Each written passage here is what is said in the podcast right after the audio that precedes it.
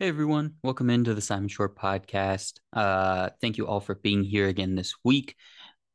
This week, Ben Parker and I are discussing a lot of teams in the NFC East. Um, but before we get to that, I do, of course, need to start this podcast with um, just an update on everything happening with Bill safety Damar Hamlin. Um, I definitely had a lot of questions about if I wanted to do this pod or not this week um, ultimately the the good news of, of Damar's health progressing uh, here today, which is Wednesday, January fourth. Um, getting a lot of positive news from Damar's friends and family. Um, did did make me feel a, a, little bit more okay with doing this, but really what I've found since since doing this podcast through a lot of a, a lot of traumas this this over the course of this last year, over the course of 2022 year into 2023 is just the ability to find some joy, for, even for a brief moment. Um, the the NFL and, and football is such a such a scary sport, you know, let alone you know zooming out into to life and everything. And you know you, you have to be able to find the little joys when you can. So that's what this podcast is about. Get away for about an hour. Um, think about you know the, the the good parts of football, the parts we do enjoy, but never forgetting in all this time to keep keep your thoughts and, your prayers if you if you do that uh, for Damar and his family. Um, again, we're very happy to hear that you know things are progressing and, and he is doing better, um, but obviously still a, a, critical point in his recovery, and, and we just hope that everything's going to work out okay and he's going to be um, he's going to be okay and be able to live a, a full and healthy life. So that's our number one concern. I, I don't record this podcast lightly. Ben doesn't either. Um, just know that th- this is still very much within within our thoughts, and, and, it's at the top of mind throughout this entire podcast.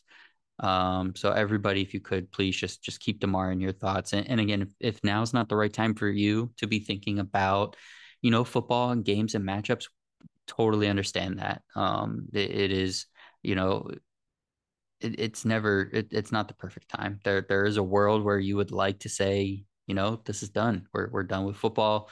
Um, this was too scary. This was too real. We we can't keep doing this.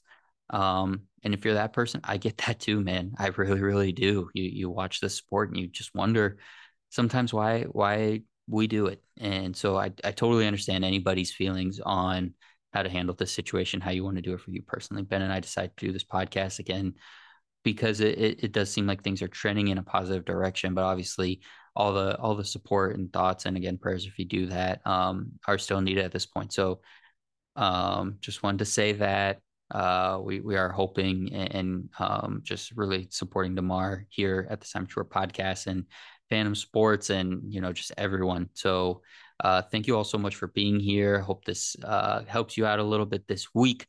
Um, so let's get to our conversation with Ben.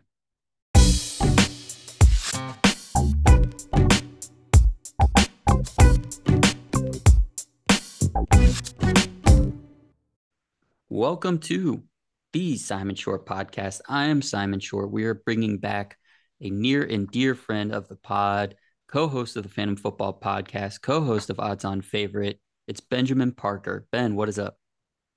Simon, I'm, I am tickled to be on, man. I know you kind of have a different audience than what we have on some of our other podcasts. So, hello to everybody, and thanks for letting me come back on again.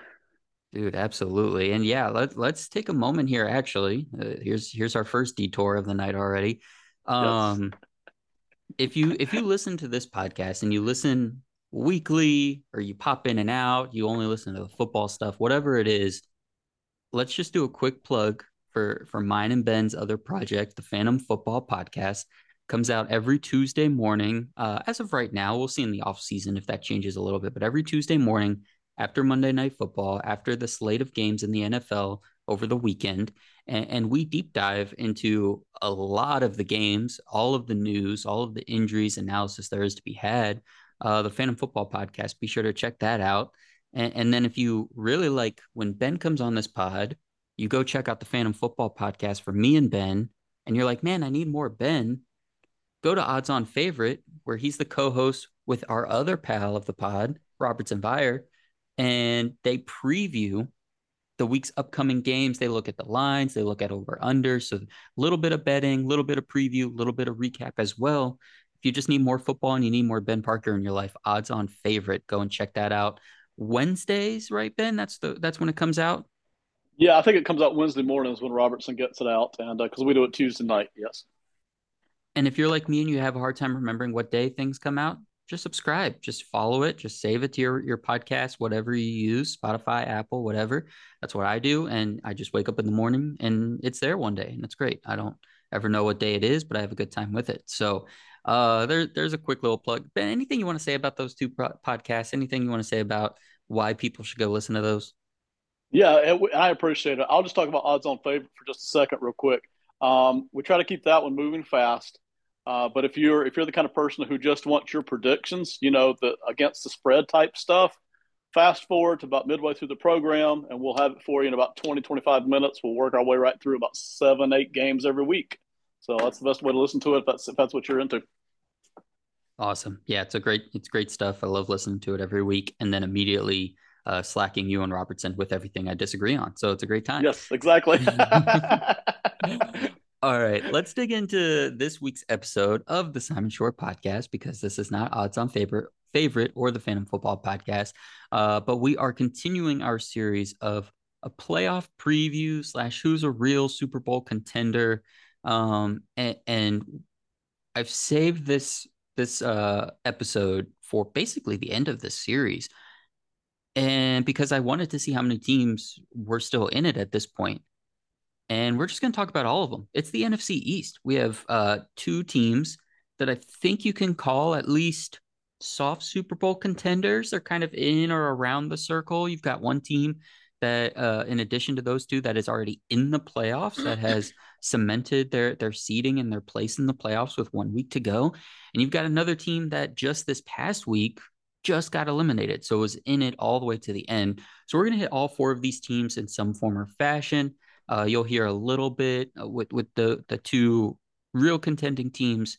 Uh, a, a, lot of similarities to what we've been doing on the pod the last couple weeks, but we're going to touch on the Commanders and Giants as well here at the top, just for a little little touch of flavor as we end this series. But let's start with the Commanders, Ben. It's a team that is near and dear to our hearts for for many reasons. I have many Commander fans in my life, including your co-host and our friend Robertson Vire. And I'm very hard on this team all the time because they disappoint the people I care about. And I don't like that. I don't like when you do that to me and to my people. So the commanders, we're just going to touch on a little bit this end of season collapse that the commanders have suffered. 0-3 and 1 in their last four games. 0-1 and 1 in those key giant matchups, key matchups with the Giants, I should say, uh, where Washington had a bye week in between and the Giants had to go play the Eagles benched Heinicke going into week 17 for Wentz, who's now 2 and 5 on the season and was 16 of 28 for 143 yards, three interceptions, and took three sacks in that game against the Browns last week. And then the cherry on top in the press conference after the game, we talked about this Saturday night. In the press conference after the game, asked by a media member, uh, was Ron Rivera the question, hey, depending on you know what happens with this Packers game this afternoon, um, knowing you guys could be eliminated if that were to be the case, do you think Sam Howell will get get a run at quarterback? And that was followed by a five to ten second delay, where Rivera had to really think about what this person was asking, and the only thing he could come up with was to say, "We can be eliminated," and that's just that's just yeah as i said the cherry on top. Um, ben you have covered this team a lot this season working with Robertson and doing a lot of stuff on odds on favorite. Of course, their run was fantastic to watch in the middle of the season. What did you think about this collapse of the Commanders, uh, the benching of Heinicke, and, and the Rivera postgame press conference? Good gosh, I we're, we're going to spend about four minutes on the Commanders, but we could talk on them for two hours just on what you just laid out. There's so much there to unwrap. But I'll, I'll start with this the collapse itself, right? They were doing so well looked like they had the benefit of getting the edge getting into the playoffs. And now the last four games completely fall apart. But this is what stands out to me. It's those two games against the Giants. I am convinced they've got the better roster. They have a better roster than the Giants at this point. They had it at the start of the season. The Giants have had more injuries to deal with. That that spread has only widened. Uh, they should have won at least one of those games. You could make the argument that talent wise, they should have won both of those games. The Giants really were kind of reeling a couple of three weeks ago until they met, met Washington. So those two Giants games is going to haunt Commanders fans until something good happens next year, right? And it's going to haunt Ron Rivera too. Uh, so that really stands out to me.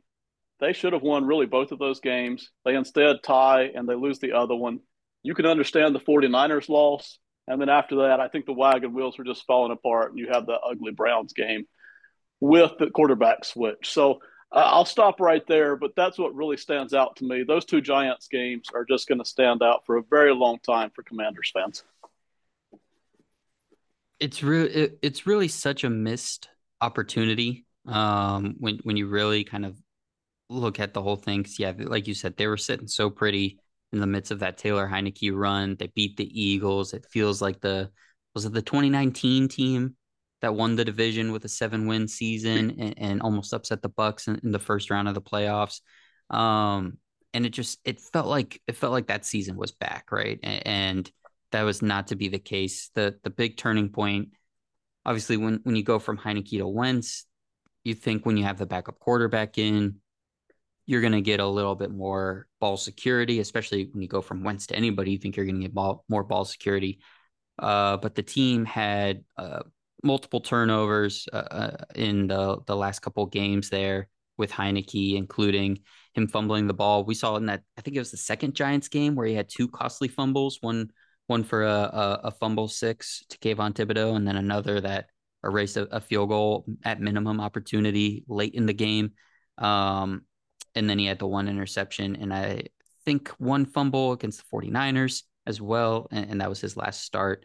Um, with the move, well, this this will be the last thing we, we spend on the commanders, and, and we'll do a lot of offseason talk on, on Phantom Football Podcast. But with the with the Ron Rivera interview, with the benching of Wentz to Heinicke, and considering the potential and probable sale of the team, where are you at on on Rivera? How, how does he stand for you in terms of the commanders? Honestly, not much changes because – my my overarching feeling on Rivera goes all the way back to my days at Carolina. Honestly, he's a very capable, solid coach who his players love. They really respond to him, and yet you can see his limitations. I think I'll say that respectfully, but you can see his limitations in terms of the offensive struggles that his teams have often had. Often you'll see from early season to late season, you'll see two you'll see two drastically different performances from his teams and then from one year to the next, you'll see ups and downs that are not always associated with other franchises and other coaches. And, and then you see the offensive limitations a lot of times of his team. So I, I put him in the middle somewhere. He's a very capable, solid coach that uh, honestly, I, I wonder if he had a little bit better quarterback past couple of years, would you get a better performance? But there's a lot of coaches that you can say that about too. So at some point you you have to step it up and find a way to win. They were right there. They're knocking on the door. So for anybody who's like, hey, Rivera had his chance and now it's time to give somebody else a chance, I, I totally understand it for all the reasons you just listed. That late season swoon, the quarterback switching, that, you know, and, and I get it. I'm a little sympathetic to somebody who loses focus because you're so locked into something, you, you kind of forget some other details. But when you're in a when you're in a public spotlight like that, you, you need to find a way to roll that off a little bit better than uh, than oh we can be eliminated and then have to reel that back a day or two later, right? You got to find a better way to spin that off. So um, he's a solid coach. If they keep him for another year, give him another chance with another quarterback, perhaps I, I'm I'm okay with that. If they say, hey, time to give somebody else a chance, I, I totally understand anybody who's in that spot as well.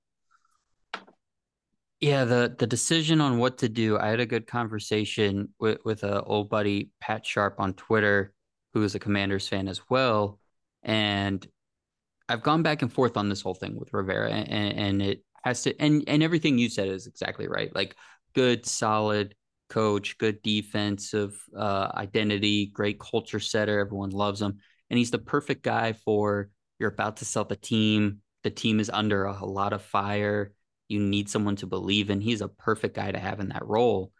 And, and that's where I've been this whole time. When even when the te- selling of the team was uh, beginning, I was thinking they're not going to change everything. They can't, right? They're they're going to have to keep this guy along for this transition, maybe an eventual transition to uh, out of you know literally there's the city they're in, right? Uh, if they were to move stadiums to either Maryland or Virginia or something, and there's just so much change that this could be this needs to be the constant at least for a year or two.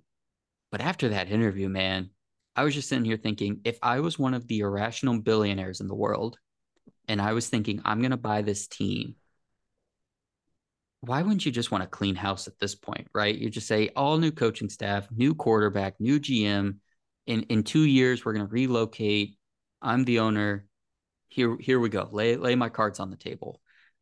Unfortunately, I think the most aggressive people in the ownership territory that would have done something like that just got the Broncos last year and they, they made that move with Russell Wilson. So I think the the next group that probably comes in is probably just going to be happy to be involved in the NFL. They probably don't know much of what's going on.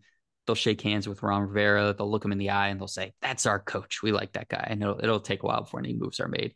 To your point about the interview, the last thing I'll say about the interview, and, and then I'll toss it back to you if you have anything else on Washington. I, I liken it to Mike Tomlin, who is a very is very similar in a lot of ways. Defensive identity, culture setter, who you want as the figurehead of the team. Uh, I think he's a, a, a better coach, but that's you know still the the basis of the identity is, is the same. Very old school mentality, right? Ron Rivera and Mike Tomlin are not sitting in their office crunching the numbers. They're not on ESPN's playoff predictor, figuring out who's going to be what, right? And, and if they have their assistant or some stats guy or some intern hand them the piece of paper and say, "Hey, here are the scenarios," they're not looking at it for more than two seconds. Right. But Mike Tomlin knows the scenarios for getting into the playoffs. He doesn't not know the scenario. What he but he doesn't care. What he would have said is we worry about ourselves. We we worry about what's in our building, what's on our team. We don't we don't care about any outside factors. We don't let any outside factors make decisions for us. That's what he would have said. And that would have been an acceptable answer. You might have disagreed, but at least you're like, okay, that jives with what I know about Ron Rivera but man, to not know, to not know, and not not be able to think on your feet quickly enough to cover up the fact that you didn't know when you're an NFL head coach who should be able to think on his feet pretty well, right? In, all kind of scenarios is tough. Anything else on Washington and, and Ron Rivera for you? Yeah, you're you're right on Rivera. I, to not know is bad enough, but then to to make it so obvious you, you mentioned that not being able to think on your feet quick enough that you can't cover that up is, is, is not a good look, especially in a in such an obvious key public role. I, I will say this for, for, for the commanders, and also I would say it for several teams. My number one concern at this point is not the head coach, it's the quarterback. Yep. I, I, I didn't mind anybody who wanted to go with Wentz at the start of the season. You go with what you got. He had a higher ceiling. It didn't work out. I hated the fact that they went back to Wentz late in the season uh, it, it, seemed fairly obvious that the players in the in the room and in the in the team preferred Heinicke and that the fans did too, even though maybe he can't do quite as many things. It seemed like the emotion was behind Heinicke. I didn't see any reason to make the switch at all. I know he hadn't been playing great, but Heinicke's going to have his ups and downs. That's just the nature of Heinicke. Uh, I thought you should ride that wave all the way to the end of the regular season. But the biggest concern is quarterback. You don't have an uber talented quarterback on the roster. You haven't for a while that's really the problem to fix first. Uh, decide what you want to do at coach, but the quarterback problem for me is much bigger at this point. Definitely agree there. Definitely agree. Let's move on to a happier story. A team that is making the playoffs. It's the New York Football Giants, a team that punched above their weight talent wise all season. Even more so as more and more players got injured and more injured and, and injured again. I mean, we're talking about a team with a defensive backfield that was made up of like bottom of the league castoffs. We're talking Foster Moreau, who Falcons fans were so excited to get rid of in Atlanta, and he was all of a sudden corner one in New York. And then he got hurt, and it felt like the world was going to end, right? And, and just number of guys like that. The team started six and one. They hit a little skid in the middle of the season. They went two and two going into that Washington stretch of games. Then they went two, two and one in their last five and sealed a playoff spot. Brian Daboll, the head coach, probably the front runner and, and most likely winner of coach of the year this season at this point. Uh, he coached his team up from start to finish. Uh, in particular, Daniel Jones, who had a career low 11 combined interceptions and fumbles, despite playing the most games of his career. Uh, he also had more rushing touchdowns, seven, than he did in his previous three seasons combined, five. Uh, so we saw Daboll. Everybody talked about what he did with Josh Allen. Nobody in their right mind thought that Daniel Jones was going to become Josh Allen, but we've seen a Josh Allen like resurgence uh, in terms of how big of a swing, how big of a turnaround we've gotten from Daniel Jones. Uh, what have you thought about the Giants season this year? Uh, you said it in a nutshell perfectly. They have hit above their weight class all year. There's not a better way to say it. I almost feel like we should just stop it right there because they have. This roster should not be in the playoffs. There's no chance. Uh, you, you, look at it unit by unit, player by player. This unit, this team should not be in the playoffs, but here they are. Brian Daboll has done an amazing job, uh, fantastic job. He and the whole staff, but Daboll's the Daboll's the guy, and he should get all the credit for this. Uh, the players have worked hard; they've bought in. Credit to them, but they there aren't many coaches who I think could walk in with this roster and do what he's done. Uh, hats off to him. And you mentioned it; they were fading they lost to the Lions late in the year. They lost to the Cowboys. They had that tie to the Commanders, and they got ripped by the Eagles. They were fading. Uh, they looked like they were just tired. They looked like they were on their last legs. They looked like they were on the ropes, ready for a knockout punch. And then, boom, you know, they beat the Commanders, tight game against the Vikings, and then they turned back around and just destroyed the Colts. So they have rescued their season. Really, the tie rescued their season, to be honest. They've done so much good work early in the year. The tie is what rescued it, but then they've come back with two wins in the last three weeks. So, love, love, love what the Giants have done. I don't have a whole lot of confidence in that roster at the moment. There's got they got a few pieces. That's about it. But love what Brian Daboll has done. Huge fan. Let's talk about those pieces real quick before we move on here. And in particular, offensively, with their two big free agents, quarterback Daniel Jones and running back Saquon Barkley. I didn't prep you for this part. I'm pulling a U over here. Um, I I heard something on a I heard something on a podcast today where uh, there are apparently some rumblings that the Giants are currently interested in bringing both players back. Now, is this a little bit of playing the media, right? Where it's, oh, they wanted to bring them back. And if Jones and Barkley walk, then it's not on the Giants. Is it, oh, obviously they're interested, but they're quote unquote interested if both players play at like five to $10 million a year a piece kind of thing? Um, which, you know, then are you really that interested? Uh, you could go down a rabbit hole with this, but both guys have had fantastic seasons. Saquon, best season since his rookie year, right? Since he started dealing with some injuries. We already mentioned Daniel Jones and the improvement he's had. What do you think about those two guys and if this team should bring those guys back? We could talk all night about this, and and, and all anybody we've talked to about this would have a slightly different position on both guys, right? I'll start with Daniel Jones. He's always had some potential to make plays. That's kind of his style. He's a playmaker not a huge arm, but he can get the ball far enough downfield to where he can, you know, defenses can't just collapse and sit on the 10 yard routes. And then, even though he can't do what Lamar Jackson does, he can move around enough to grab you some first downs and, and wiggle his way out of trouble. So that's got some value. I don't see Daniel Jones as being a legit franchise guy personally. That's just where I sit. I, I, I throw him in a bucket with several other playmaker type of guys in the league who probably aren't going to carry a roster very far.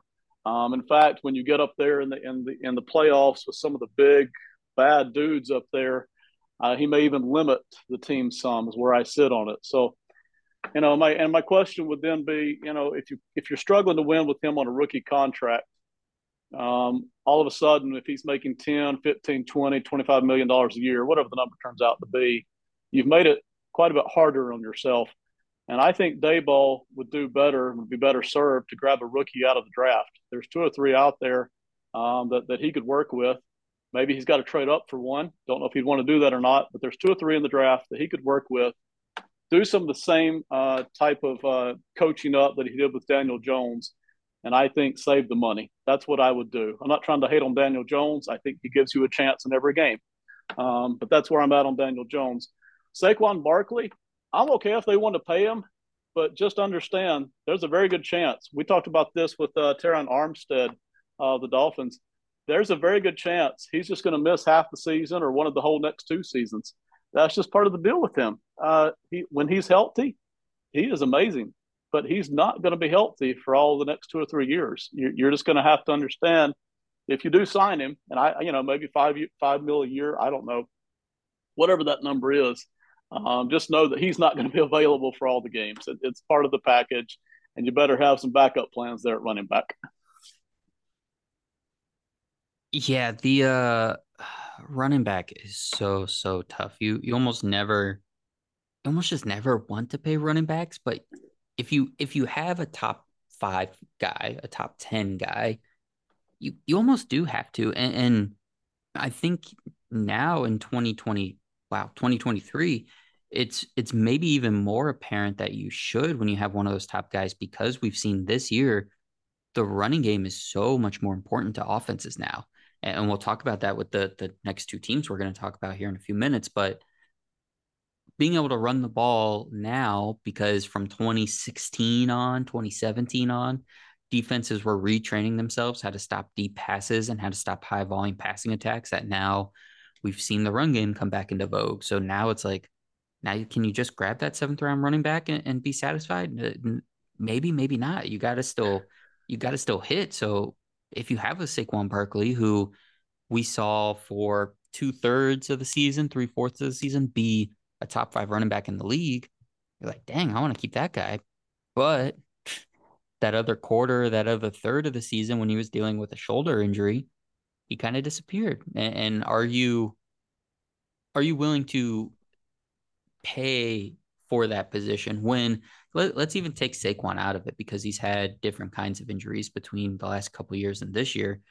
But just the running back position, who the end of their play, the end of the time they have the ball or are even attempted to get the ball, almost ends every time with getting hit, right? They get they get a handoff, they get hit. Unless they're running in for a touchdown, and even then 50-50, they're gonna get hit anyways. Whereas a wide receiver can go out of bounds or it's an incomplete pass or it's a long runaway touchdown quarterbacks get rid of the ball. Just the nature of the position. Do you want to do that? And like Alvin Kamara, for example, his new deal hasn't even set in yet. It sets in next year. He's on a three year, like $40 million deal, something like that. And he's already 27 and he's starting to fade a little bit. So it it's tough, man. It's tricky, but but Saquon is an entice if you're gonna do it, if you're a team that philosophically is gonna say we're willing to pay a running back, I think Saquon is a guy. Daniel Jones, I'm with you. You if Daboll could get this out of Jones, he could probably get 70% of it from a even a second round rookie or second round talent rookie. And you know, let alone paying way less for it, using that money on some wide receivers, which this team really needs. Um, go get a guy I, who's at the quarterback out of Florida who's supposed to be the big major project, right? Can you go yeah, him, Anthony Richardson? With, yes. Yeah. Can you go get him with the 22nd pick, whatever it is, and let him sit a year? Because I think Tyrod is on under contract still for next year. They gave him a big signing bonus. Um, sit him behind Tyrod for a season and let Daboll work his magic. Like, while I think Daniel Jones has earned a contract and a chance at a starting job again, if you have to pay him more than 20 mil and you or on a short term deal or pay him, you know, a little less than that on a long term deal because someone else is willing to give it to him, then yeah, you you kind of have to walk away. But the market and the value for quarter a starting quarterback, I mean, 20 mil is cheap. So can you even feel like you can afford that for what Jones gives you versus another team? Yeah, and for me personally, again, the answer is different for each of us. For me, I, I I'm perfect. I'm not so attached to either of these players that I can't watch them walk away. I'm totally content to make them some kind of an offer. People can call it a low ball if they want, but I'll I'll set my lines, and if they get her, if they're getting better offers from other teams, I'm I'm happy to part ways. Daniel Jones really did not show much before this year, before Daboll showed up, and and I think Daboll can get that out of another quarterback. And Jones has been somewhat injury prone, so I don't really feel happy about signing him to a long term deal. Um, we know about Saquon Barkley being injury prone, even though the talent's there. So, uh, you know, for, for me, I'd much rather pay a rookie you know, three, four, five million dollars a season at either spot. Much more overpaying a quarterback fifteen to twenty million dollars a season. That there's just I'm just not going to do that honestly at, at the quarterback spot with with these considerations here. And because we're we're draft nerds, I'll just throw out uh the the Texas running back. I haven't gotten behind behind Robinson. Yes. Some some something along those lines. I, I haven't done all, Bijan Robinson, but yeah, I haven't done all my stuff yet, and, and I really don't even look at running backs in the draft. But he's a guy that every list I look at, it's like top five talent, top five talent. Running back ain't going top five anymore, man. It's not Saquon's draft anymore. But is that your end of the first round pick? And then you throw a second round quarterback in there, you pay some wide receivers, you could have something. Um, looking ahead a little bit, this team is locked into the sixth seed. I'm pretty sure. I don't think any chicanery can happen to move them around.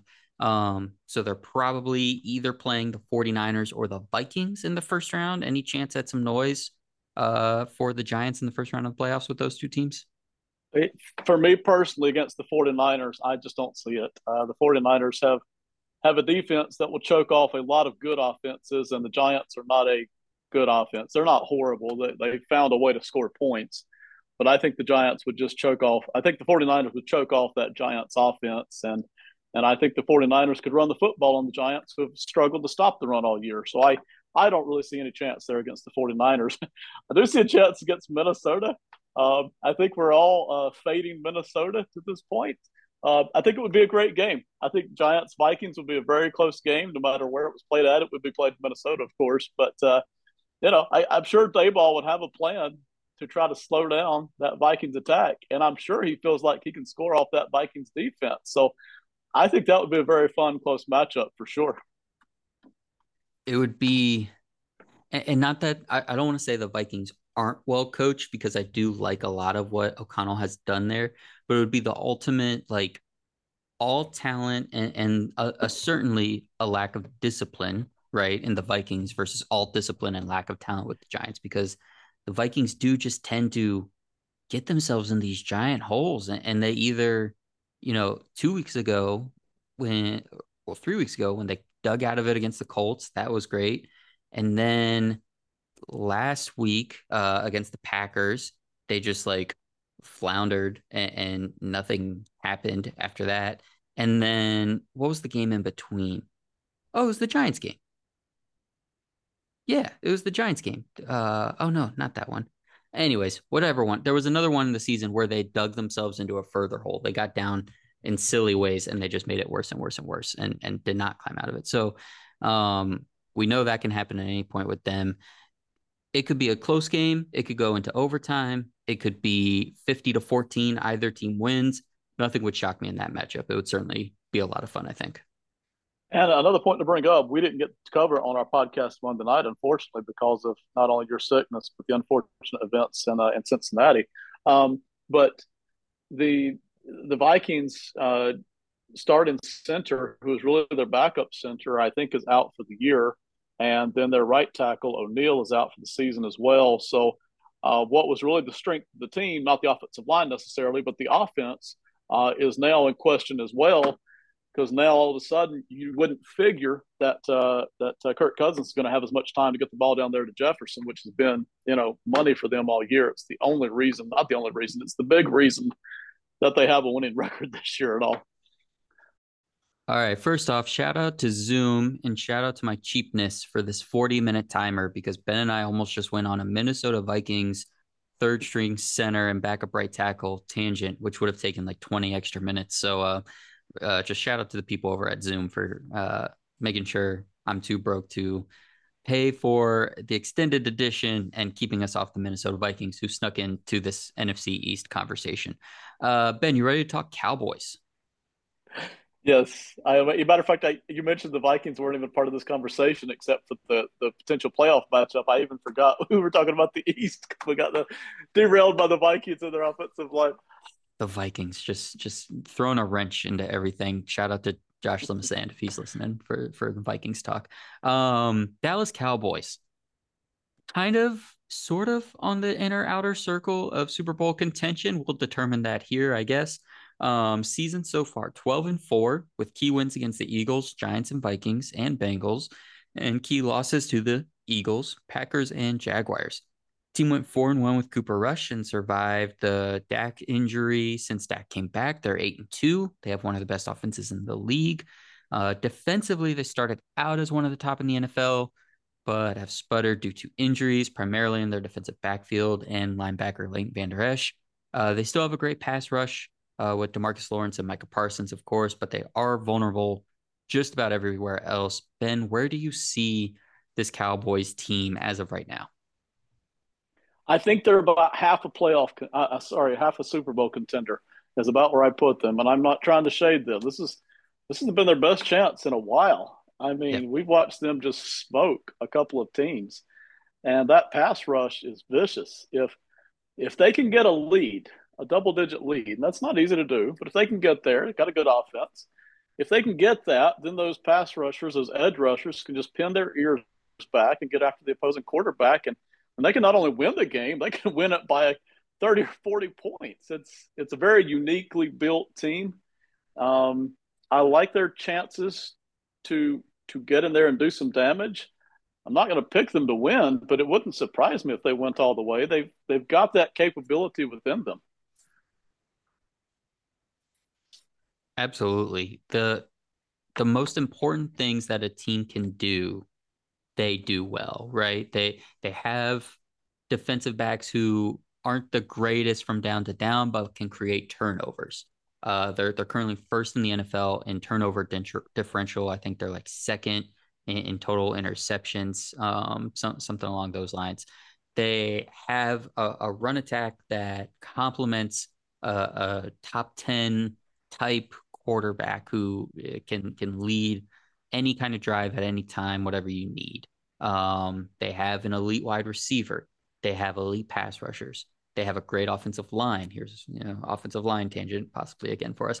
Um, they have all the best things that you need, and they're the things that are their deficits. The right teams can pick apart, right? So so the right teams can attack their their second and third corners. The right teams can attack running up the middle against them, but not every team can. Uh, and we'll talk about some of those playoff matchups in a little bit. But I think, uh, just like you said, this team is certainly there. They're certainly capable.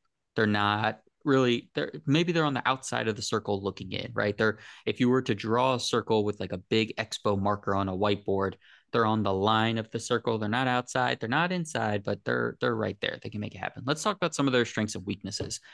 Some of their positives. They're eighth in yards per game they're seventh in rushing yards per game. They're second in points per game. They're ninth in passing yards per game allowed. They're sixth in uh, point, passing, no, points per game allowed. Sorry, I can't read my own uh, uh, writing there. Uh, fourth in DVOA, second in defensive DVOA, eighth in rush defense DVOA, third in uh, defensive pass pass defense DVOA, fifth in uh, run defense DVOA. DVOA. So Advanced stats defensively, love them. Traditional stats offensively, love them. Um, there, there's a couple things kind of in and out there. Uh, one thing on the negative side for them, they're 22nd in rushing yards per game allowed. So we talked about running up the middle. They can allow a high total rushing attack against them, right? So you can get yards on them. But the advanced stats suggest, you know, it's not always in key situations, right? Uh, a lot of times that discrepancy between you allow to allow a lot of yards, but the advanced stats like your rush defense means that you don't give up, you know, maybe maybe it's the short yardage situations. You do pretty well. You could stack the box well. Maybe it's goal line situations. You you keep seven points off the board and, and you give up three points instead, stuff like that. Um in terms of this this offense being really strong and, and you know maybe run defense on the surface doesn't look great, but advanced stats seem to like it. What what do you think about that? Football's a weird game because it's so situational and there's a million different situations that come up and the cowboys we just mentioned are so unique with the way they're built and the way they can win 40 to 3 one week and lose the next week. It's it's an odd thing. I thought the weaknesses even before the injuries the weaknesses of their defense i thought i thought teams were going to figure that out in the second half of the year because they always do. Whatever weaknesses you've shown in the first eight weeks offensive coordinators and defensive coordinators are going to pick it apart. They're going to pick it to death like a chicken uh, in the second half of the season and in the playoffs. They they will they will rip it to shreds. And while the Cowboys can, if they need to, hold up against the run at times, it is not a strong suit for them. It is a kind of a soft area. Um, and the secondary, you mentioned it. They can get some turnovers, especially especially when they got a lead and the edge rushers got their game on. Now the cornerbacks know we can ball hawk back here. We can do some major ball hawking back here and, and you know just wipe you out very quickly. But in a close, tight game, I'm not sure that this defense is going to do as well when you're going up against the 49ers. I, well, I, and I'm sorry, I'm going to, I'm not still thunder here. Let me stay off that 49ers matchup here because I know that's where you're going in a minute. But in a close game with a good team, that I don't think they're going to hold up very well against the run. And I also don't think they're going to hold up very well against the, the pass when those edge rushers have to keep the running game in mind. Uh, so that's a problem. They're not horrible against the run. They're not horrible against the pass. They're decent, but those are soft spots, and, and those soft spots aren't going to disappear. Yeah, that's that's a really good point in, in factoring in what it's going to be like when they do have to face those elite elite teams because you know they let's let's pull this up real quick. I want to find their full schedule again because I don't have all that memorized here, but let's see who have they played this year. So Titans, I'm I'm working backwards here. Titans, Eagles, Jaguars, Texans, Colts, and of course that Eagles game was Sans Jalen Hurts, of course. Giants, Vikings in week 11, Packers, Bears, Lions, Eagles in week six, Rams, Commanders, Giants, Bengals all the way back in week two, and they weren't really together yet. So you're really only talking about like two complete offenses that they've really faced at, at their strong points this year. The Vikings back in week 11. Now, of course, they stomped the Vikings 40 to 3 in that one. So uh, uh, Cowboys fans can say, well, you know, we we did pretty good in those games. Eagles game, they they allowed 26 points. That's not the worst that you could do. Um, but again, all the guys were healthy in those points. So now, uh, excuse me, their team is also a bit banged up and they haven't been tested a whole lot this year. And, and a team we'll talk about uh, that, that they haven't faced yet is the 49ers, who are definitely streaking. One stat that I did find interesting in, in all of this. So I, I mentioned a lot of top 10 finishes in the offensive stats, right? Yards per game, running yards per game total, uh, points per game, uh, all of that.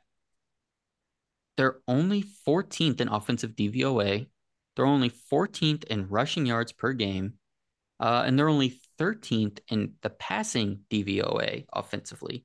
So DVOA, even though they have them, um, what did I say? Uh, let's see, pretty high. I think top five, tops. Well, uh, they were they're fourth in total DVOA, but they're only 14th in offensive DVOA. So why doesn't DVOA? Why don't the advanced stats love their offense, right? Even though traditionally speaking, all the yards and everything and the points and the graphics that you see when they play on prime time where it's like, oh, top 10 offense and Dak Prescott has been back. And it's because of the turnovers that this team has, primarily the interceptions.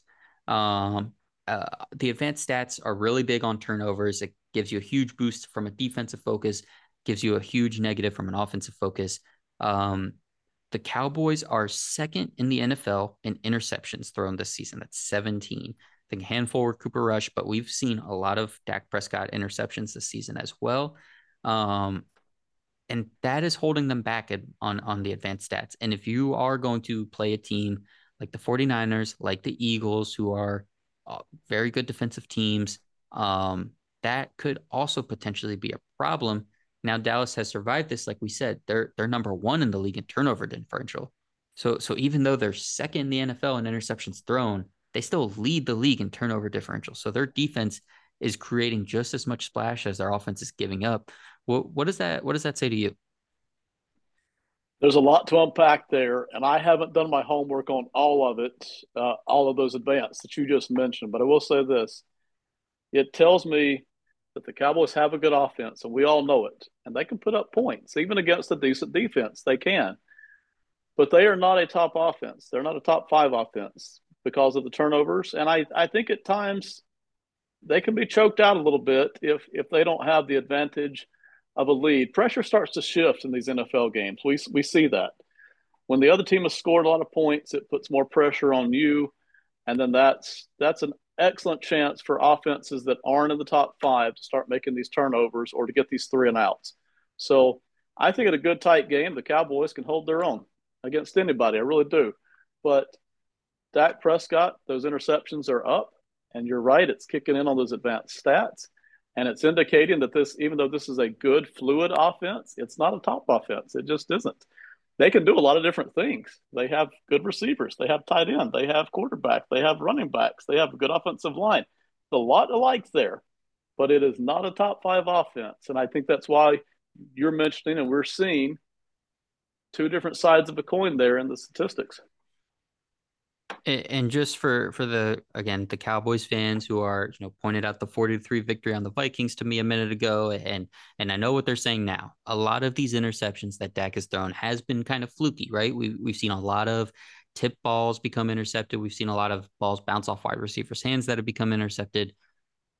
So this isn't a, a, a anti Dak thing. This isn't a Dak is throwing too many, but the team has a lot of turnovers. The team is at for one reason or another, whether uh, the offensive line isn't pushing defensive linemen enough to prevent them from tipping passes at the line of scrimmage, whether the receivers aren't handling the ball well enough at the catch point to not tip it in the air and let a defender get it, and whether Dak or not is throwing balls into too tight of windows, making bad reads, whatever. All of those things are wrapped up in interceptions, and we get that. The fact of the matter is, there are a lot of interceptions, and, and in a playoff game, all it takes is one bad bounce, right, to to lose a game, and, and it's a matter of who's going to be consistent enough and, and who's going to take care of the football and, and do those little things, and, and that's what it comes down to. That's a great point. I'll I'll say this now, and I unless you got more, I won't say anything else on that. The Cowboys, if if everything's rolling, if they get an early lead by a touchdown or ten points, and now the edge rushers can start to pin their ears back it doesn't matter if Prescott throws an interception. They're go- the, the floodgates have already opened by that point. But if it's a really, really tight game where efficiency matters and where every single little mistake is magnified, that's where the inefficiency, those advanced stats, is going to kick in hard on the Cowboys because that one interception, that one fumble, whatever, it, it is going to kill them in a close, tight, hard fought kind of a game. Absolutely. So so let's look at these uh playoff potential matchups here real quick for Dallas. Uh they're I mean, I guess there's still a world where they end up with the one seed or, or at least end up winning the division. If the Eagles lose uh this upcoming week and, and the Cowboys win, the Cowboys win the division, and then I guess it gets into some tiebreakers. San Francisco were to lose and Dallas were to win, all of that. But let let's just say for you know what we're expecting where we're at right now dallas is the five seed. Let's say they let's say they don't win the division they're the five seed. They go play tampa in the first round of the playoffs who have been bad this year. We're just going to say it. They've been bad. They've made some nice comebacks. They they've won some games um here uh, against some bad teams. But it's still Tom Brady in the playoffs, man. And, and you're going to play Tom Brady, and, and your whole thing is creating turnovers guy doesn't like to turn the ball over all that much. He doesn't let it happen too too often. What would that matchup potentially look like? Do you think? It, closer than it would have looked three or four weeks ago, and not so much because of Dallas, but because the Buccaneers are starting to get some of those offensive linemen back. Um, I, I, don't have the latest numbers up in front of me, and I, I won't pull them up because things can change again before that matchup actually gets here. But if the Buccaneers can protect Brady more, and it hasn't been awful, but if they can protect him more, then all of a sudden things start to loosen up in that Dallas secondary. And you know, Brady, if you've got a weakness, we'll find it. Now, if, if that offensive line is still all patchwork and, and somebody came back and then they sit back out again by the time playoff times come here, uh, I think I think Dallas could smoke Tampa Bay. so Tampa Bay's got a chance to win now that they didn't have because they're getting a little bit healthier than they were all season long. And that matters for Brady. He doesn't like pressure. Uh, you know, no quarterback does, but Brady especially doesn't. Um, they got a chance, but there's also a very real chance that the Cowboys could just absolutely smoke the Buccaneers here. It could be 40 to 10 in a heartbeat, in a flash. And I'm more inclined to think that that's what's going to happen, even if the Buccaneers are healthy. All things considered, the Buccaneers offense is, has just not been good. Even if they can pop the Dallas secondary for a couple of touchdowns, they can't run the ball. The Buccaneers have been awful at running the ball all year. And I don't even think against the Cowboys defense that may be soft against the run, I don't think the Buccaneers are going to be able to play ball control. And so then that leaves the the other side of the football with the Cowboys, I think, can score. I know they can score off this Buccaneers defense, which is a good defense. I just don't think Tampa Bay can keep up. So even healthy, uh, give a Dallas. Even in Tampa Bay, give them a Dallas. Even against Tom Brady, give them a Dallas. Uh, I, I, think that's where it's going to sit for me. I give the Buccaneers a chance. Uh, yeah, I think you hit the nail on the head. The the run the run game stuff, right? That's what I'm focused on to start. Can you attack this Cowboys defense by running the ball first? And, and the Buccaneers have not been able to do that this season. And then you kind of get into okay, can you attack some of their other defensive backs? The Chris Godwin matchup on whoever the backup slot receiver for Dallas might be interesting, but I think he's actually been playing all right too. I think it's the backup second outside cornerback that that's more been the issue. Um, so yeah, at the end of the day, I think uh, while Tristan Wirfs being back is huge, I think Tom Brady will will probably end up facing too much pressure, and I don't think that defense, uh, especially with for for Tampa, the way they've been against the run this season, hot, cold as well, and, just overall, I think Dallas would be able to do their thing. So now let's move on to the second round here.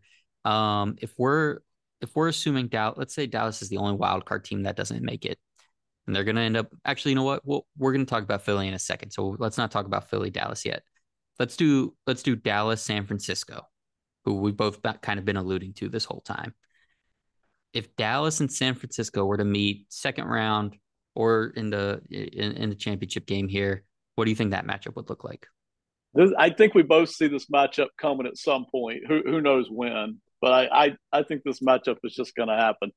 I think it's a great game give me the 49ers to win it.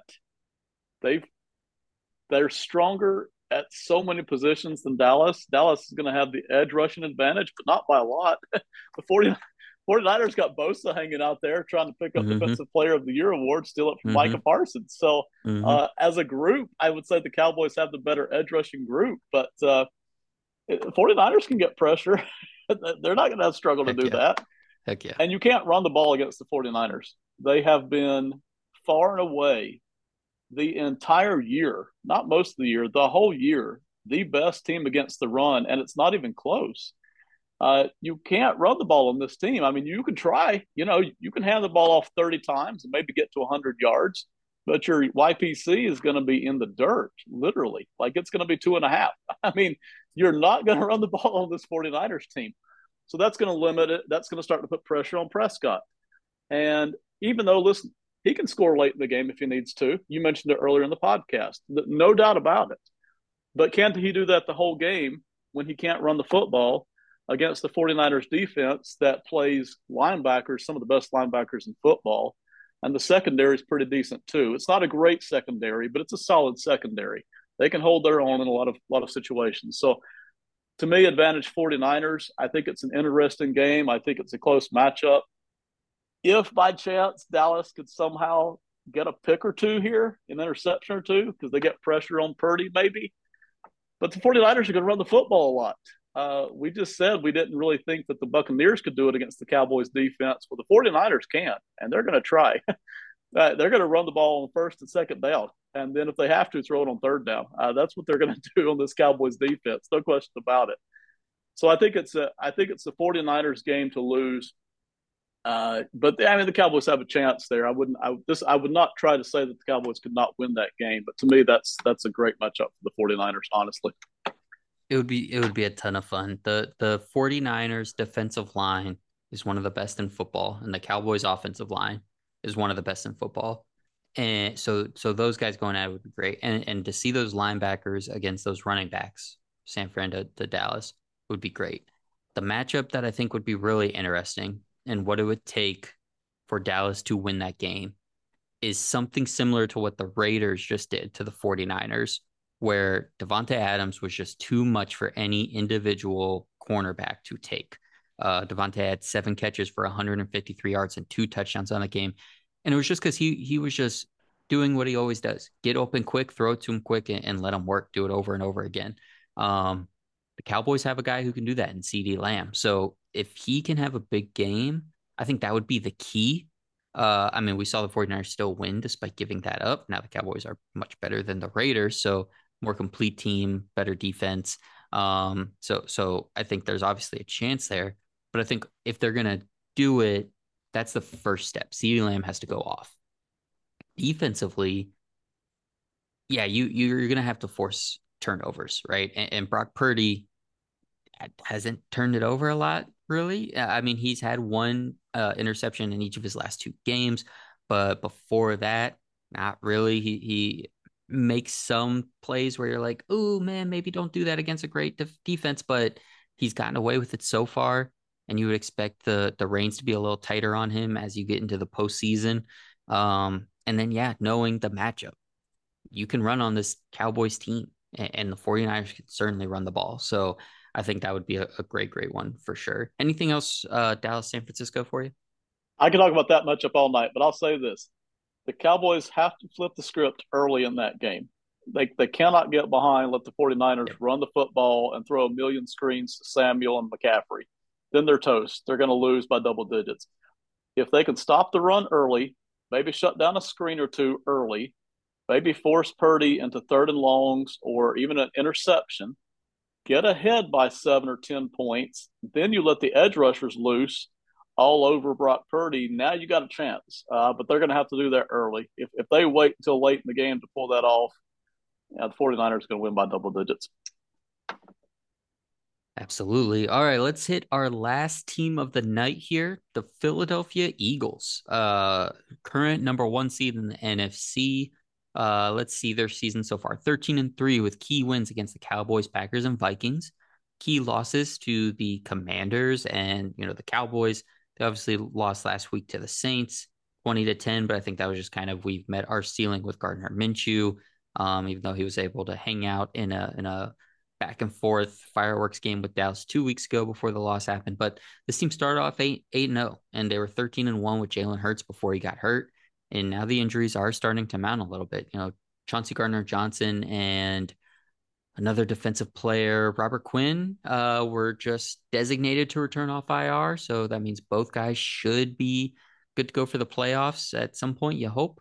Um, but Lane Johnson is still currently out. Jalen Hurts, expectations are he's back for this uh, week 18 game.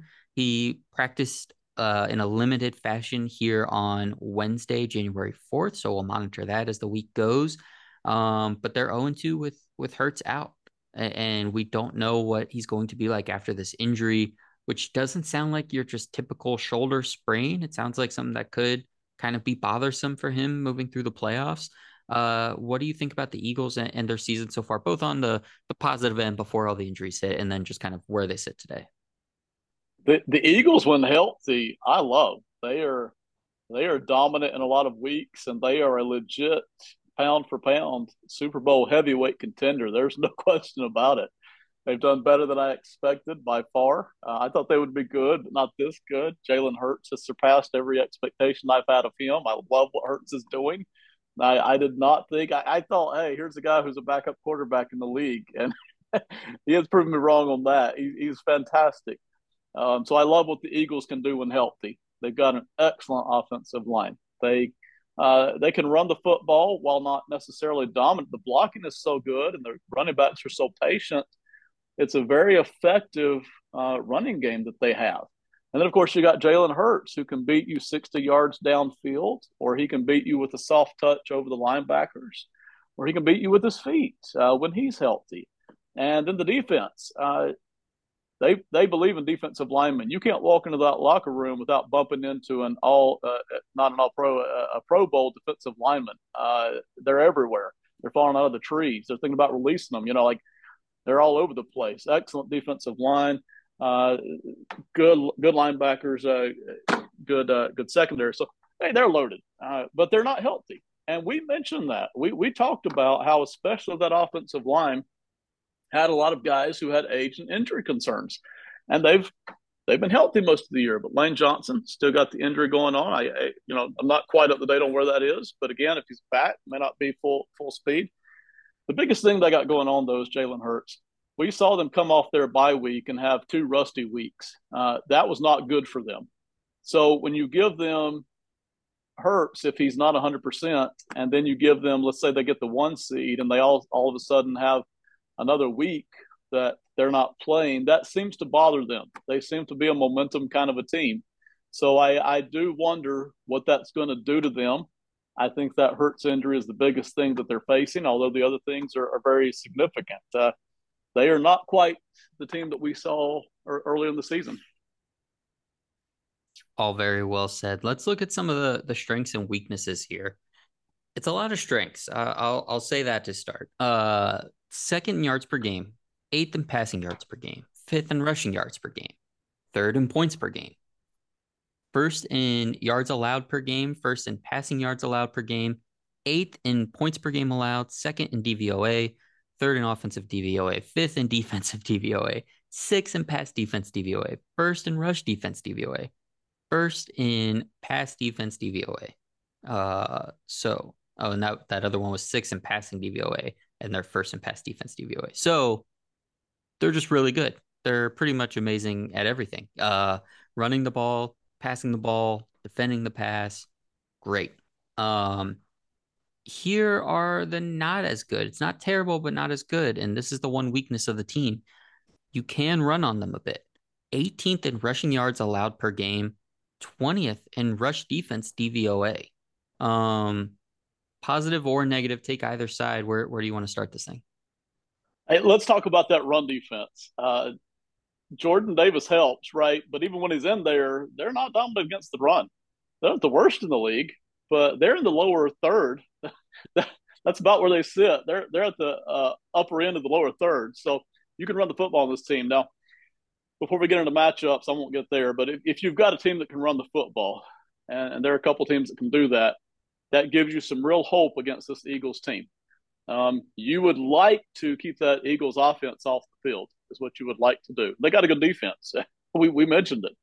But you would like to keep that Eagles offense off the field. It kind of, again, they seem to be a very energetic, momentum based team. And so if you can catch them when Hurts isn't healthy, and when you can catch them when not everybody else is healthy, and when you catch them when they've had a week off, um, that gives you a chance if you can run the football on this team. And we've already seen them give up a few points a few weeks ago to to the Cowboys, so we know it can be done uh, it certainly gives you some hope there if you're if you're oppo- opposing teams.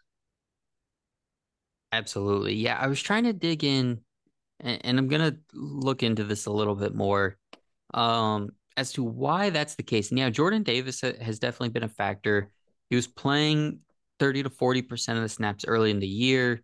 He was out a couple weeks.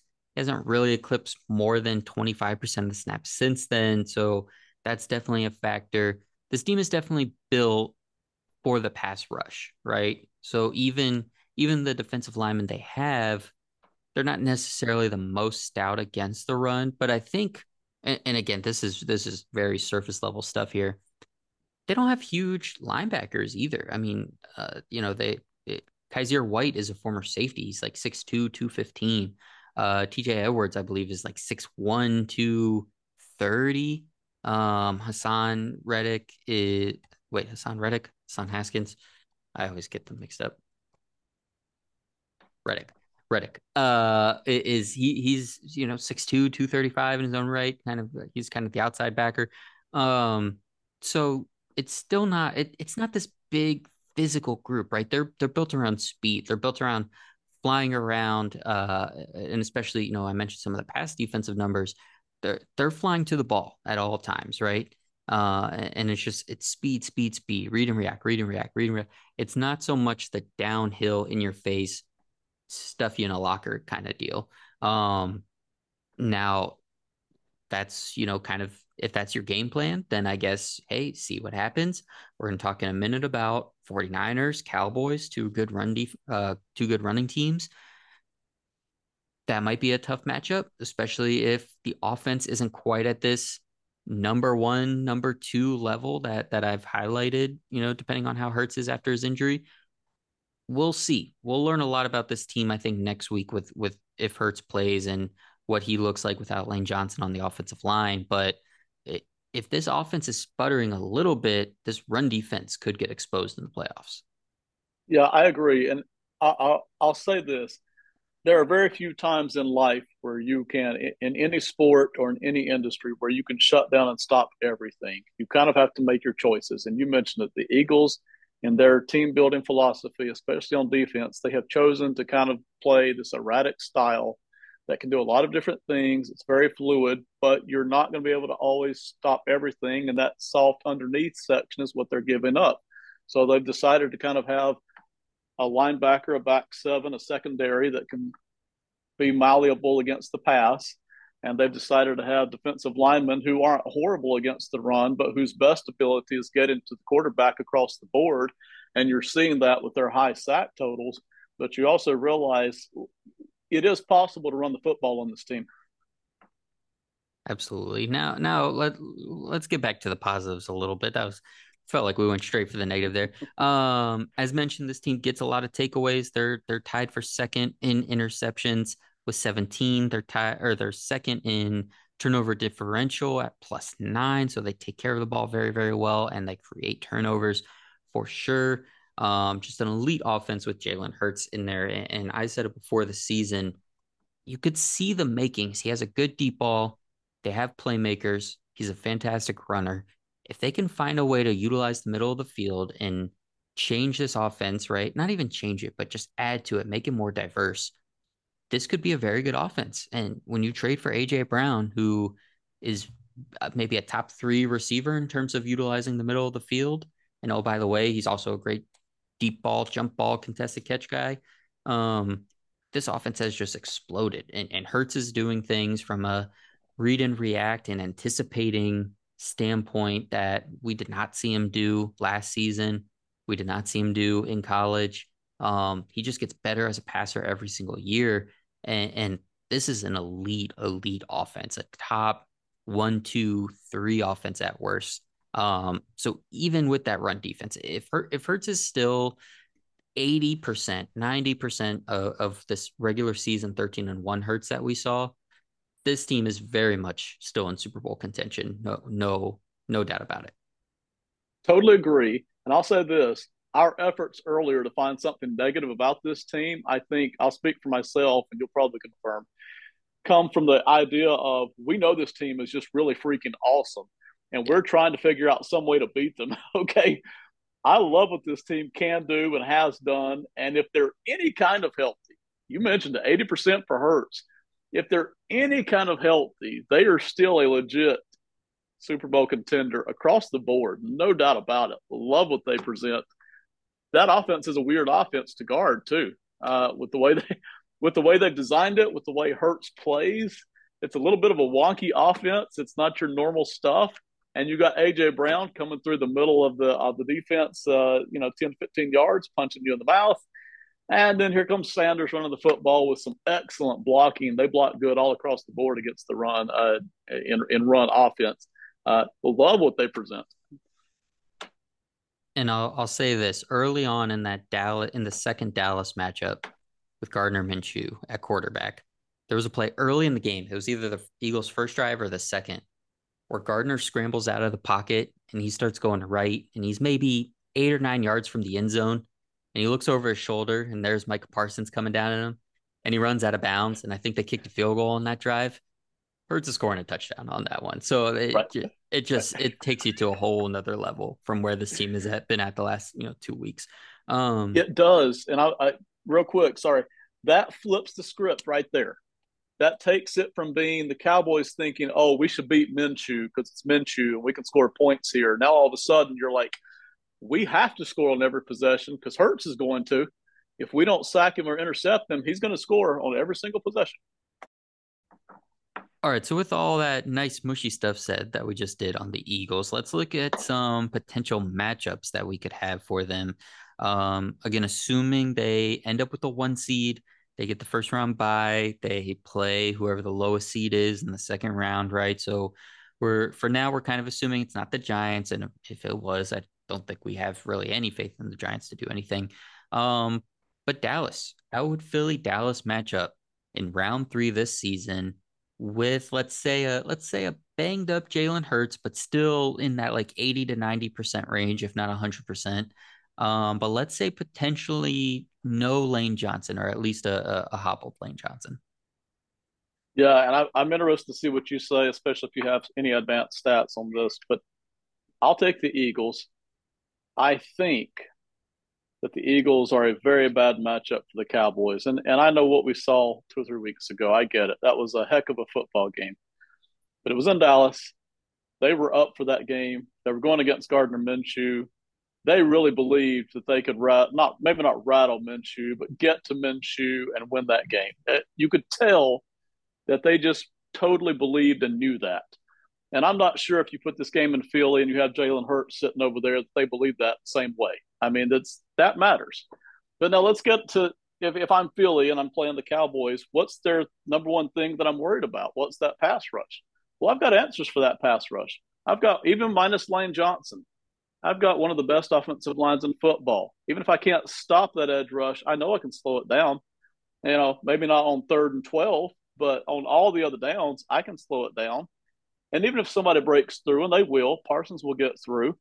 Jalen Hurts can just go outside the pocket in either direction. He can pick up a first down with his feet or he can throw it. So if he's sitting around 85, 90%, then I still like my chances.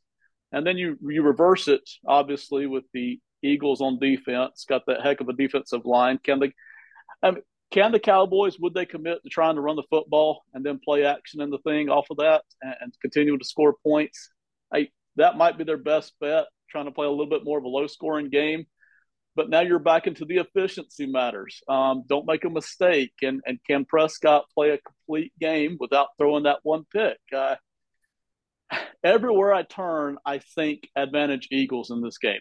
And that's not to say the Cowboys can't win. They could. It could be a fun game. The, the Cowboys could win. Everywhere I look at it, though, to me, I think advantage Eagles without getting too deep in on this yet, which we can. But that that's kind of where I'm at as a starting point. Yeah, so with the Cowboys going against this Eagles team, it's different from the Cowboys uh in, in, the 49ers matchup where we said it'd be about CeeDee Lamb going off, right? This would be the Cowboys run game. Just uh, obliterates, right? Goes for 200 yards, keeps Jalen Hurts in the offense off yes. the field. That that's where it would have to start. And you just wonder if and, and you know, this isn't necessarily in the advanced stats, but this might just be me galaxy braining myself a little bit. But the things that the cow think about the things the Cowboys are good at in their run game, right? And and when it's really succeeded this year, it's been a 50-50 split Tony Pollard to Ezekiel Elliott, right? It's been Pollard with speed on the outside, and then it's been Elliott short short down in distance, goal line carries, and you know, running between the tackles. That when, when they're split 50-50 is when it's been its most efficient when it's been its best but the thing that at least right now we're hypothesizing or at least i am i won't speak for you on why this eagles defense isn't great against the run is because they're a defense built for speed and built for not power right? So in my galaxy braining could they eliminate the Pollard stuff because Kyzir White and TJ Edwards are running sideline to sideline and and running between uh, these offensive linemen with their speed and, and busting stuff up, allowing these defensive linemen who aren't pluggers but also very athletic to kind of chase behind and make a play. And, and then you're relying on Ezekiel Elliott more. And when the Cowboys do that, they're not quite as successful, right? So so that's the one thing I'm kind of thinking of where if this run game, if the Cowboys offense is going to keep up in a shootout, it's going to be through the ground. Now, when they played the other week, week 16, and again, this was with with Gardner Minshew at quarterback, but it took 40 points uh, for the Cowboys to win that game, right? Um, let me pull up the rushing total that they had in that one. Oh my God, they only had 87 rushing yards. right. it's so weird. It's so weird. It did not feel that way. Um, but in, still, I, I still think that's what's going to have to take in a playoff game. But it is interesting that they really did not need that. What did they do through the air? 355 yards through the air. They ended up with four touchdowns. I think they had a cup one, at least one turnover. Yeah, they forced one turnover. Um, in that one, uh, they had multiple turnovers. So, gosh, it's so weird. It could be such a shootout, but I think it would start on the ground. Can they at least get things going to open stuff up for Dak Prescott, open stuff up for those receivers where they're not going to turn the ball to over too many times. But I think Philly's great pass defense would be very likely to force a turnover or at least force a lot of tight windows for Dak Prescott. And then on the other side, this Philly rushing attack, I do think it's just too strong. I think Jalen Hurts, as long as he's at least at that 80% mark from, from a health perspective, he's going to be able to neutralize that pass rush. Because let's say, let's say Lane Johnson is out and, and you're you're saying, I'm gonna put Micah Parsons over Jack Driscoll over there at right tackle. Jack Driscoll is a, is a veteran. He, he's decent, but he's not going to be able to keep up. No, no well, I, I, you know, then you, yeah, like you said, you just run left. you know, you're you're good to go. Um, I think it's actually, in in maybe a weird way, you're neutralize. You're you're not getting the best out of what you would get because if you had Lane Johnson over there at right tackle, you would put Micah Parsons over there on the left side and Jordan Mailata his blind side. And Jordan Mailata is very good, but against speedy pass rushers, that's his excuse me, weak spot. That's his weak spot. So you would almost be taking an advantage away from Philly by saying, okay, from your left side, we're going to attack you with speed and we can load up this right side. And yeah, you're going to scramble right and you're a right handed passer, but your blind side, if you think you're going to turn around if Demarcus Lawrence or or we send somebody, you know, send one of the DBs at you, send a linebacker at you, and you want to roll out and escape to the left. Now Micah Parsons is beating your also very good left tackle because he's got the speed. That could be tough as well. So I think, you know, that that's really their only shot. And then yeah, to try and force a turnover. But unlike some of these other teams in the NFC, the Eagles and Jalen Hurts in particular just don't turn the ball over. So he's going to read everything Trevon Diggs is doing. He's going to know exactly what he wants.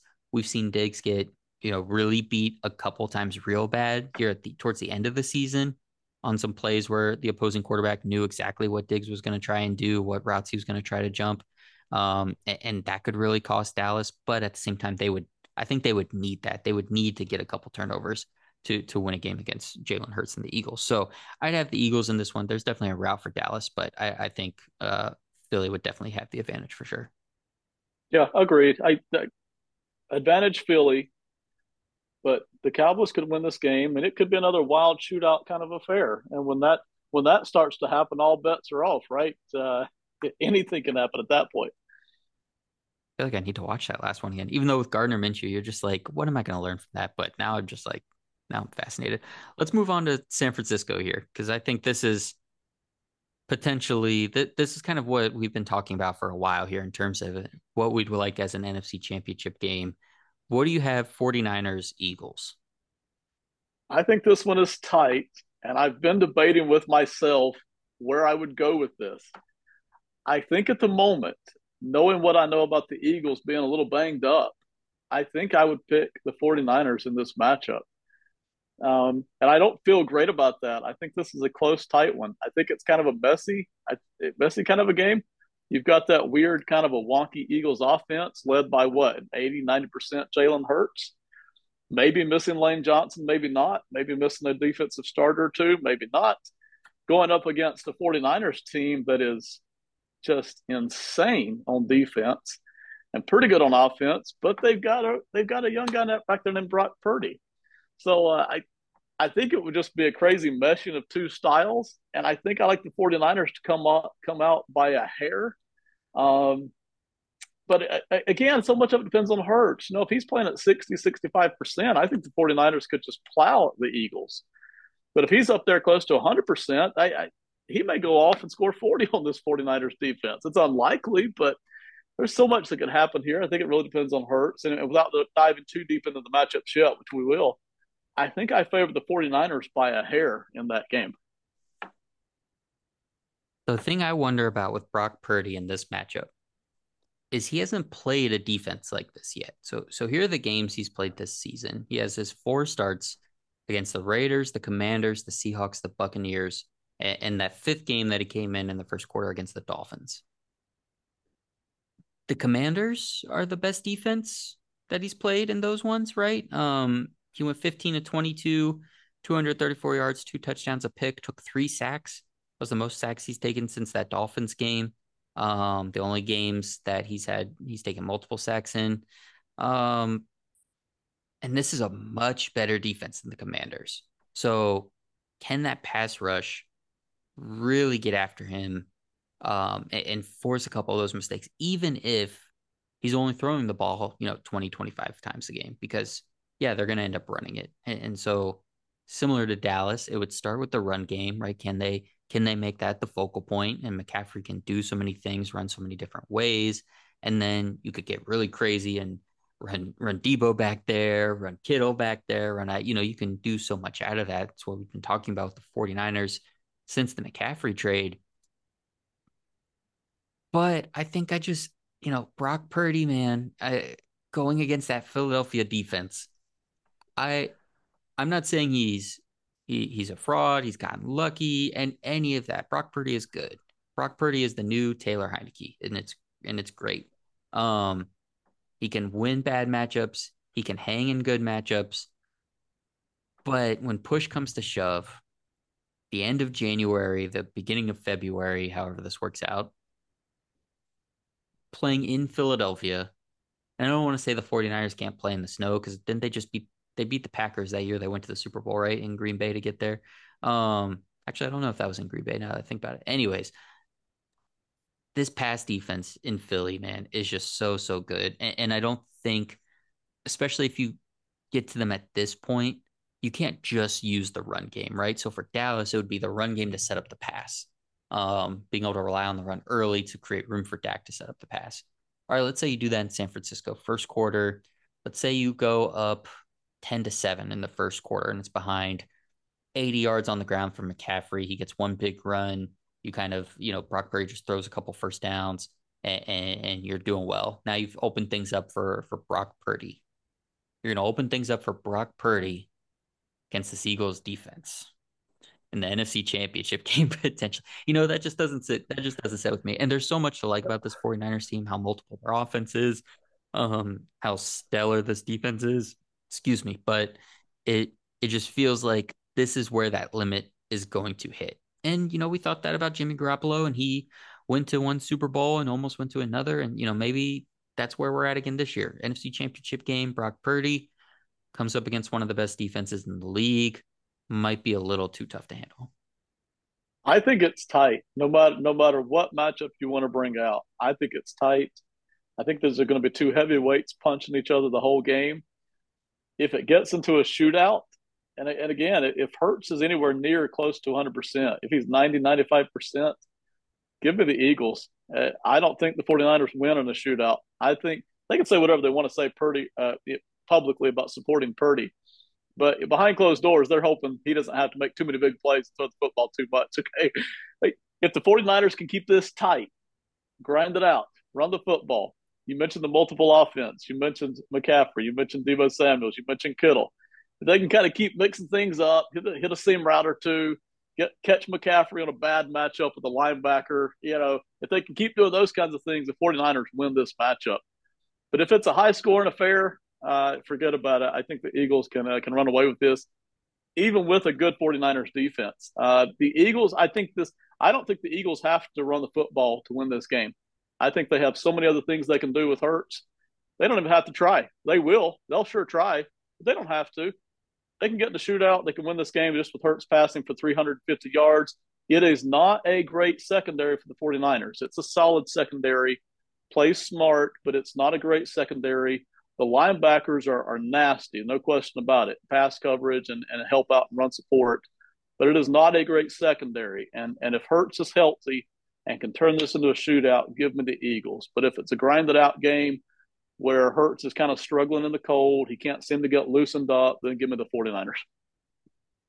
The secondary of San Francisco is such a great point. And and I think about two key games fairly recently for San Francisco. I already mentioned the Raiders and Davante Adams and what that just pure one-on-one matchup was like, right? And, and AJ Brown or Devonta Smith can can do that same thing to this 49ers yes, backfield. And then I go a few weeks further and I think about the Dolphins matchup, right? Where it was clear from the jump this 49ers defense had an excellent game plan where they were press man coverage, Hill and, and Waddle knocking them off the line, just getting that extra half second for that pass rush to try to get home to Tua. And the difference here is okay, let's say you're going to use that same game plan and you're, you're like, okay, we need to help our pass rush a little bit. Let's try to knock these guys off the line and, and let's get to Jalen Hurts. Well, here's what's hard about that. Tyreek Hill is 5'11, 210 pounds. Jaylen Waddle is 5'10, 190 pounds. AJ Brown is 6'3, 240 pounds. You're not pressing that man at the line of scrimmage. You might press uh, Devonta Smith. You're not pressing AJ Brown at the line of scrimmage. And even if you do, let's say you manage to get that extra half second, you're not going against that Dolphins offensive line, which is much better than I anticipated. I will give them that. It, that that experiment with you know Connor Williams at center and you know Terron Armstead has been healthier than expected.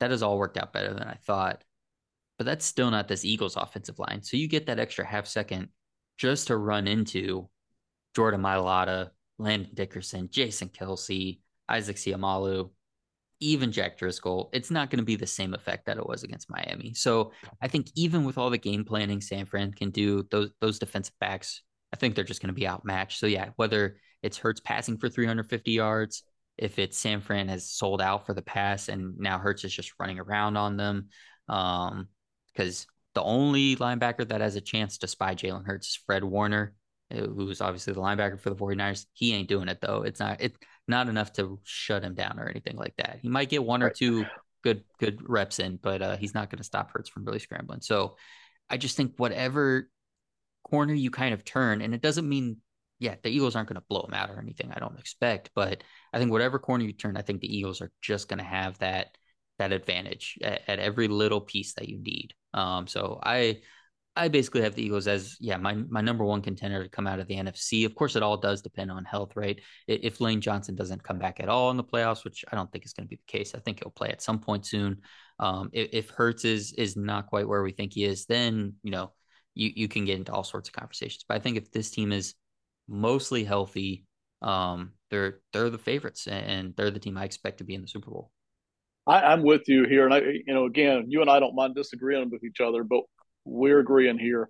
If the Eagles are healthy, they're the team to beat, no question about it. In the NFC, if they're anywhere near healthy, you can take away one guy, that's okay as long as that guy doesn't hurt. So if they're anywhere near healthy, they are the team to beat. Everybody else has something bigger to worry about than the Eagles do. All right, Ben, we did it. Anything else on the NFC East? I almost didn't say East. I almost got us into a lot of trouble. I could talk about this all night, but uh, I I think we're at a great stopping point. I've enjoyed it. Thank you so much. Ben, thank you so much. Again, guys, if you like this conversation, if you like hearing from Ben, like I, I love to have him on the podcast, and, and that's why we do it. Go listen to the Phantom Football podcast. Go listen to Odds On Favorite. Uh, there's never enough football talk. So, uh, for Ben and for myself, thank you so much to everybody for listening. Have fun and be safe out there.